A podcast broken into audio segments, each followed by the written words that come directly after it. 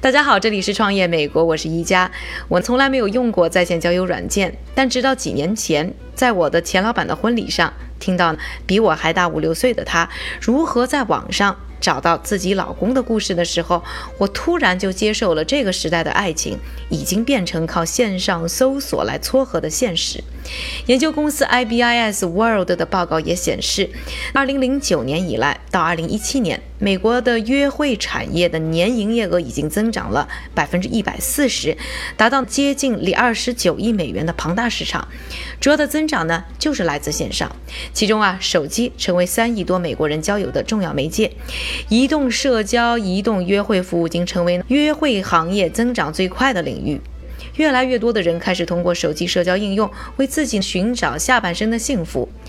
而同时也在成倍增长的呢，就是和约会应用联系在一起的犯罪案件的数量。在中国，标榜自己社交属性。甚至曾撮合有情人终成眷属的滴滴顺风车，今年却接二连三爆出司机强奸甚至杀害乘客的新闻，让大家呢再次感受到网络时代的人心叵测。而对本就充斥着情欲气息的约会应用来说，这样的案例更是数不胜数。早先呢，一名在洛杉矶的女子对世界最大的在线软件平台 Match.com 就提出了控诉，指控呢网件。帮他配对成功的交往对象，竟然在第二次见面时便对他性侵。官司新闻曝光之后呢，Match.com 便宣布将对登记使用者呢进行背景调查，防止登记在案的性犯罪者使用 Match.com 的交友服务。一些软件开发者呢，试图通过升级技术为使用者呢验明正身，让交友可以变得更靠谱些。但除了安全问题，交友软件所提供的这种来得快去得也快的关系，似乎呢也正让年轻人们陷入更深的焦虑之中。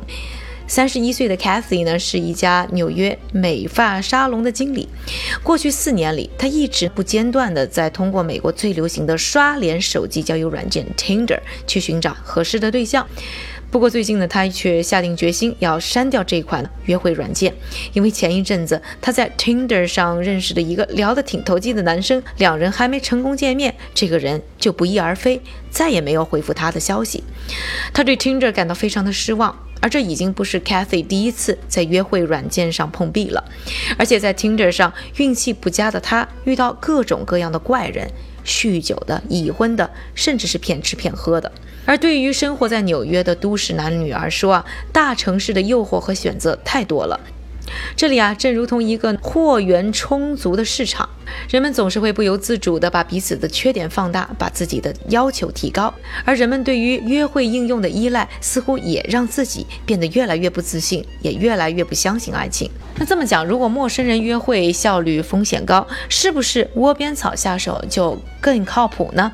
想一想我们那些朋友局上单身男女们光电之间就干柴碰烈火的例子吧，听听似乎是有道理的。我们在做创业美国第一季的时候，就采访过一家专注于与朋友圈约会的交友软件 Hinge，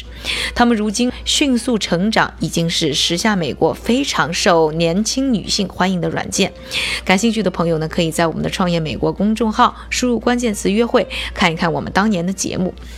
不过，Hinge 之所以能从一众交友软件当中脱颖而出，有很重要的原因，就是他们改变了之前啊也有刷脸的这样一个功能，而是更强调他们一直想主打的慢约会的概念，希望能借助社交网络找到那些与你条件般配的朋友的朋友，从身边人下手，既能一扫陌生人约会的种种尴尬，还能做到呢知根知底，更有利于长远发展的恋爱关系。Hinge 的诞生呢，源于他们的首席执行官和联合创始人贾斯汀·麦克劳德读书时的一段经历。他发现身边的很多朋友好友都会有他们爱慕暗恋但却没有机会去接近的一些对象，于是呢，他就组织了一个名叫“最后一支舞 ”（Last Dance Chance） 的项目，并建立了一个简单的在线应用，让大家呢可以通过这个网站呢输入自己喜欢的对象。而 Hinge 的设定呢，也延续到“最后一支舞”的设计。只有当两个人都互相选择了彼此，才能揭示配对成功的结果。麦克劳德认为，最受主流认可的这种喜欢向左滑而不喜欢向右滑的 Tinder 模式呢，会让人产生一种如同市场上买菜一样的错觉。但在当时呢，Hinge 的概念并不那么被看好，手机交友市场一直是 Tinder 一家独大的局面。贾斯汀呢，则一直不断的在调整公司的策略，为了能够和 Tinder 打出差异化的市场定位，更加坚持自己质量超过数量的理念。Hinge 在二零一七年的时候取消了左右滑动来刷脸的功能，在他们的应用上，用户可以通过回答喜欢的书、爱看的电影等一些更加个性化的问题，获得系统更加准确的配对推送，并开始呢让其他的用户可以看到你分享的生活故事，并为你留言和点赞。直到现在，我还记得当年的采访贾斯汀·麦克劳德时，他说的一句发自肺腑的创业感言。他说：“创业艰难，有的时候很容易迷失方向，但最重要的则是要把握时机，知道什么时候应该坚守，什么时候要灵活机动。”在种种调整之后，Hinge 的用户增加了超过百分之四百，并一下子成为继 Tinder 和 OkCupid 之后最受欢迎的交友手机应用。而 Hinge 的一系列举措也成功的引起了竞争对手的关注。今年六月份，同时拥有 Tinder 和 OkCupid 两大软件应用的 Match Group。就决定要收购呢 Hinge 百分之五十一，也就是主要的控股权，成为他们最大的股东，并开始积极的在慢约会这个潜在领域啊进行布局。最近 Hinge 呢又开始了私人约会助理 Android 的测试。那这项新型的服务呢，每月的收费呢是九十九美金，它会为用户呢进行全网的配对，过滤掉大量的信息，直接帮助用户呢去节省很多的时。间更有效率的为他们找到志同道合的朋友，提供量身定制的约会服务。但是啊，在慢约会这个重新开始兴起的概念里，Hinge 呢还并不是最挑剔的那一个。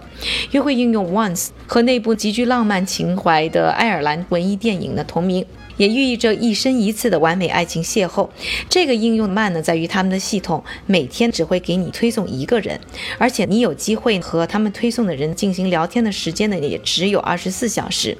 短短的这二十四小时时间里，有可能会成为酒逢知己千杯少的天南地北，也有可能呢会变成话不投机半句多的沉默寡言。但即使你对系统推送的对象没什么感觉，那也不得不耐着性子再等上一天。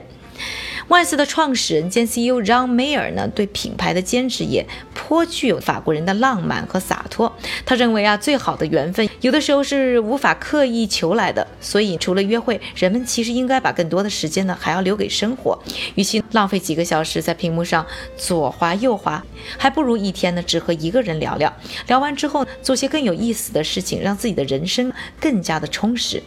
不过，让也认为万斯与众不同的地方在于，他们并非完全依依靠计算机的数据，而是引入了很多人工配对的尝试。计算机呢，虽然能够做很多的事情，但在想象力和创造力上依然不如人类。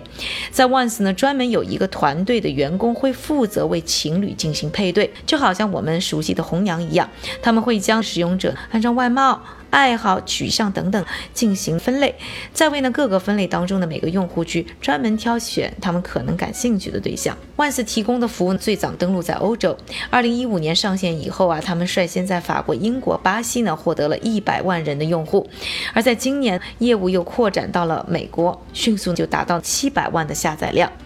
约会行为研究专家莫伊拉·魏格尔在自己的书《约会发明》中写道：“漫漫历史中，人们总是会为约会这件事紧张不已，甚至意乱情迷。而到了二十一世纪，诸如 Tinder、Match.com 等在内的社交软件，在某种程度上更加剧了这种紧张。就像蔡健雅的流行歌《无底洞》里唱的。”穿梭一段又一段的感情中，爱为何总填不满又掏不空？驱动爱情的除了荷尔蒙还有什么呢？可能只有我们自己知道。我们这一代人多多少少都会经历这种快餐式的恋爱方式。炸鸡汉堡下馆子固然方便好吃，但有时候我们还是会怀念自己家里的小厨房。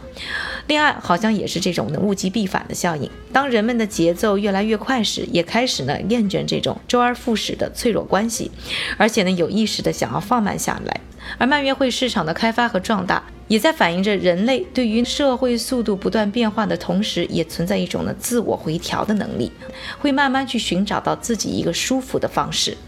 网络那边的你们，不管年薪百万还是无业游民，不管你们在寻觅真爱还是呢只求良宵，不管你希望再快一点还是渴望呢一切都慢下来，也不管那些约会软件到底有没有用，至少他们因为人类的需求还存在。关于约会到底应该慢一点好还是快一点好，你有什么想法？希望呢留言告诉我。我是一加，这里是创业美国，我们下周再会。